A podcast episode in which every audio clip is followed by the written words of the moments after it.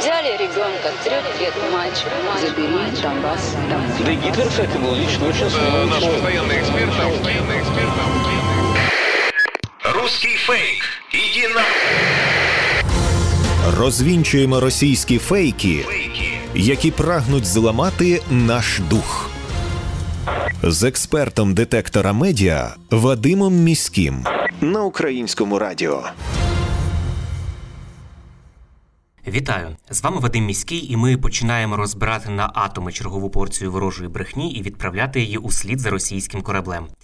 Російська пропаганда не вщухає, щодня з'являються нові епізоди, і незалежно від того, чи тримаємо ми зброю в руках для захисту нашої батьківщини, усі ми з вами є на інформаційному фронті, і тут боротьба також запекла.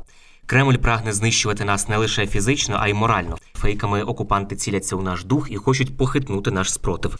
Тому знати фейки в обличчя це бути озброєними в інформаційній війні. Нагадаю, що для вас працює команда аналітиків детектора медіа, яка щодня фіксує та спростовує ворожу пропаганду. Ми не лише готуємо підбірки спростувань, а й розповідаємо про те, як навчитися розрізняти маніпулювання, шахрайство та дезінформацію самостійно. Запрошую вас розбиратися, де брехня, а де правда, вчитися розрізняти методи роботи пропагандистів і нести ці знання далі, тобто зупиняти поширення кремлівських вигадок і чуток там, де ви їх бачите і чуєте. Російські медіа поширюють новину, що Україна, начебто, більше не отримує американських РСЗВ Хаймарс та ракет до них. При цьому вони посилаються на представника Міністерства оборони США Коліна Кола. Як ми з'ясували, такі новини не відповідають дійсності. Росіяни знову спотворили слова американського чиновника. Насправді Колін Кол не говорив такого. Як пише Фейк, заступник міністра оборони США Колін Кол під час брифінгу зазначив, що Сполучені Штати Америки і надалі допомагатимуть Україні протистояти невиправданому вторгненню Росії. Також він розповів, що допомога буде враховувати актуальні потреби української армії на полі бою. Відповідаючи на запитання щодо майбутніх поставок Хаймарсів в Україну, Колін зазначив, що українці непогано справляються із цією кількістю систем, яку вже надали американці та інші країни. Зараз, за словами чиновника, пріоритетом є підтримка достатньої кількості боєприпасів в українців, щоб вони продовжували бій. Про жодне припинення постачання систем Хаймерс в Україну не йдеться. Союзники України лише наголошують, що їхня кількість наразі оцінюється як достатня, а пріоритетом є боєприпаси для них. Російські пропагандисти поширюють чергову маніпуляцію про те, що Україна, начебто, експортує зерно в порти заходу, а не в Африку, яка голодує. Вони пишуть, що Україна направляє комерційні судна в порти Європи, натомість країни Африки залишаються у скруті. Це нібито означає, що Захід брехав, що від розблокування українських портів залежить продовольча безпека світу. За даними Міністерства інфраструктури України, з 1 серпня із портів України вийшло 16 кораблів, які доставляли агропродукцію в 9 країн.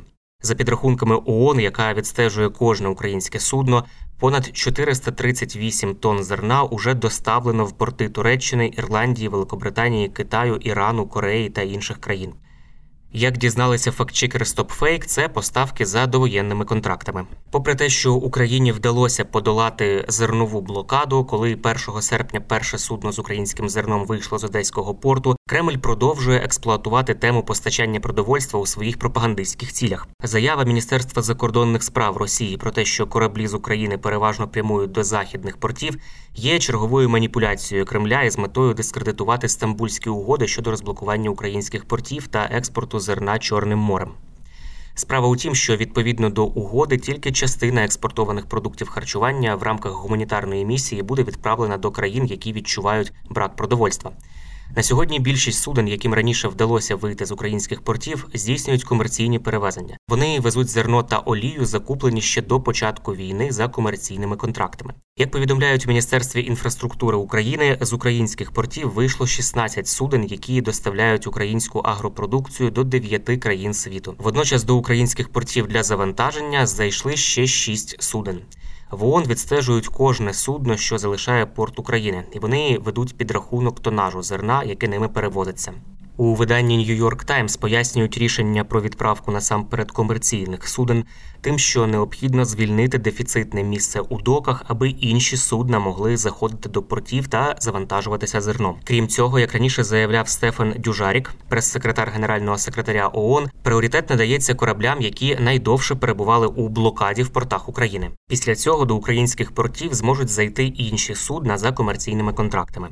Представники ООН вважають, що комерційна торгівля відіграє велику роль у стабілізації ринку, навіть якщо вона не йде безпосередньо з країнами, які відчувають нестачу продовольства. Стефан Дюжарік заявив, що розблокування українських портів уже призвело до зниження світових цін на продовольство, і це, зрештою, допоможе країнам, які зіштовхнулися з відсутністю продовольчої безпеки. Водночас, 15 серпня в Джибуті відправилося судно з 23 тисячами тонн зерна в рамках всесвітньої програми продовольчої допомоги. Загалом з України планують направити 30 тисяч тонн зерна. Експерти ООН схвалюють поновлення торгівлі Україною та відзначають її вплив на зниження світових цін на зерно. Водночас блокування Росією українських портів, на їхню думку, значно посилило загрозу голоду в країнах Африки, яка нині страждає через посуху десятиліття. У нашій передачі ми уважно стежимо за розвитком повідомлень російської пропаганди щодо українського зерна та всіма намаганнями ускладнити Україні міжнародну торгівлю морем. Нагадаю, що починали пропагандисти із того, що Україна торгує зерном, поки всередині країни черги за продуктами, і що західні країни, начебто, хочуть наше зерно відібрати і приректи Україну на голод. Мало не влаштувати тут повторний голодомор, як це зробив Сталін. Ми поспілкувалися із економічним експертом Андрієм Яніцьким про те, чи безпечно українцям продавати зерно за кордон під час війни, чому продажем приватного зерна опікується зараз держава, і чи не залишимося ми голодними, продавши наше зерно. Послухаємо думку Андрія Яніцького. Справді ми виробляємо значно більше зерна, ніж нам потрібно. Непорівняно більше ми виробляємо. Ми е, власне заробляємо на цьому зерні під час його продажу за кордон.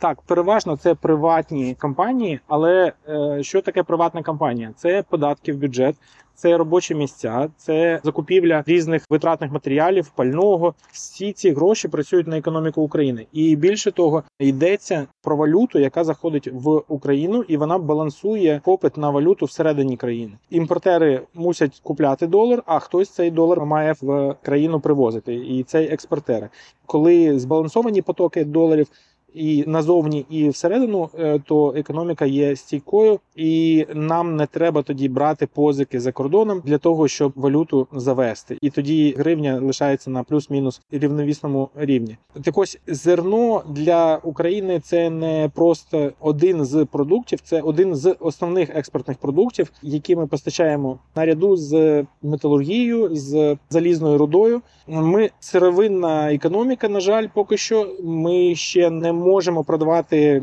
якісь суперсучасні літаки, ракети, комп'ютери, гаджети. Принаймні в нашому експорті таких високотехнологічних товарів дуже мало, там якісь окремі відсотки. А ось сировина це те, що нас рятує.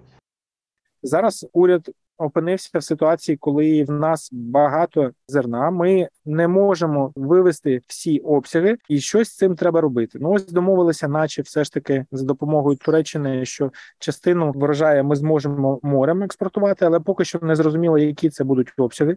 Частину ми е, вивозимо автомобільним транспортом залізницею, частину через Дунайські порти. Цього поки що недостатньо для того, щоб не тільки вивести все зерно, яке зберігається, а в нас же на підході новий врожай вже посівна завершилася і почалися жнива. І вони ще триватимуть, але йде збір врожаю. Тому потрібно нам вивозити і старий врожай, і новий врожай. Навіть попри війну, ми точно не залишимося голодні. А ось світ може залишитися голодним, оскільки наші експортні потоки були спрямовані переважно на арабські азійські країни, які потребують е, цього зерна, тому що воно є основою їхнього раціону. Вони не можуть відмовитися від зерна і купити собі тісточок якихось та або макаронних виробів готових, тому що це значно дорожче. В них немає цих грошей. Плюс логістика не відпрацьована. Тому багато бідних країн Африки Азії опинилися на межі голоду, через що мусили втрутитися Організація Об'єднаних Націй в цей переговорний процес. Це був коментар Андрія Яніцького, економічного оглядача та керівника центру журналістики Київської школи економіки, ексклюзивно для нашої передачі. Російські пропагандисти поширюють меседж про те, що США, начебто, використовують Україну як випробувальний полігон для розробки зброї. Як пише центр протидії дезінформації, російські пропагандисти поширили майже однакові за змістом тези, висловлені колишнім офіцером ЦРУ Ендрю Бустаманте та депутатом Держдуми Росії від тимчасово окупованого Севастополя Дмитрієм Бєліком. За словами Бустаманте, для американців вкрай важливо протестувати їхню новітню зброю в бою. А в Україні для цього ще й не потрібно, начебто, ризикувати власними військовими. Також Бустаманте вважає, що Путін перемагає, начебто, в конфлікті, не зважаючи на санкції. Бєлік вважає, що у такий спосіб США намагається випробувати боєздатність російської армії. Фахівці центру протидії дезінформації при РНБО України вважають, що поширення цих повідомлень є наслідком визнання українськими військовими узгодження можливих цілей при застосуванні американських РСЗО Хаймарс та їхньої бойової ефективності. Росія систематично поширює меседжі про те, що Україну, начебто, використовують як полігон для випробування зброї, а також для дискредитації західної військової допомоги. Нещодавно нагадаю, пропагандисти розповідали про те, що Німеччина, начебто, використовує Україну для випробування своєї нової зброї. Про це нібито ненароком проговорився канцлер Німеччини Олаф Шольц, але як виявилося, його слова були перекручені пропагандистами та насправді мали зовсім інший зміст. У такий спосіб російська пропаганда також просуває меседж, що Україна, начебто, перебуває під зовнішнім управлінням та намагається виправдати хід війни перед власним населенням. Це були головні фейки на сьогодні. Нагадаю, що не потрібно довіряти чуткам і пліткам, особливо якщо це якась напівсекретна тривожна інформація, яку переказав знайомим знайомих хтось із адміністрації, або ви прочитали її у незнайомої вам особисто людини в мережі. Як правило, за такими неконкретними джерелами та емоційним панічним викладом ховаються спеціально вигадані ворогом плітки, які мають намір нас деморалізувати. Це може бути також частина ворожих інформаційно-психологічних спецоперацій. Є офіційні джерела, і тільки їм ми довіряємо у час війни.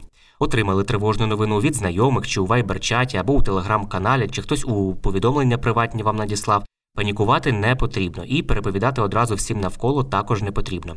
Спершу ми дивимося, чи є це в новинах суспільного мовлення, чи писав про це Офіс президента, Міноборони, Генштаб, ваша обласна адміністрація або місцева рада. Якщо такого у офіційних джерелах немає, то інформація швидше за все не варта вашої довіри. Пам'ятайте, що плітки це потужний інструмент ворожої пропаганди, а наше з вами завдання не залишити пліткам шансу на виживання. Бажаю всім моральної витримки і нагадую, що всі ми бійці інформаційного фронту, і від наших дій залежить успіх всієї країни в інформаційній війні. З вами був Вадим Міський. До зустрічі. Русский фейк. Иди на... Розвінчуємо російські фейки, Фейки. які прагнуть зламати наш дух. З експертом детектора медіа Вадимом Міським на українському радіо.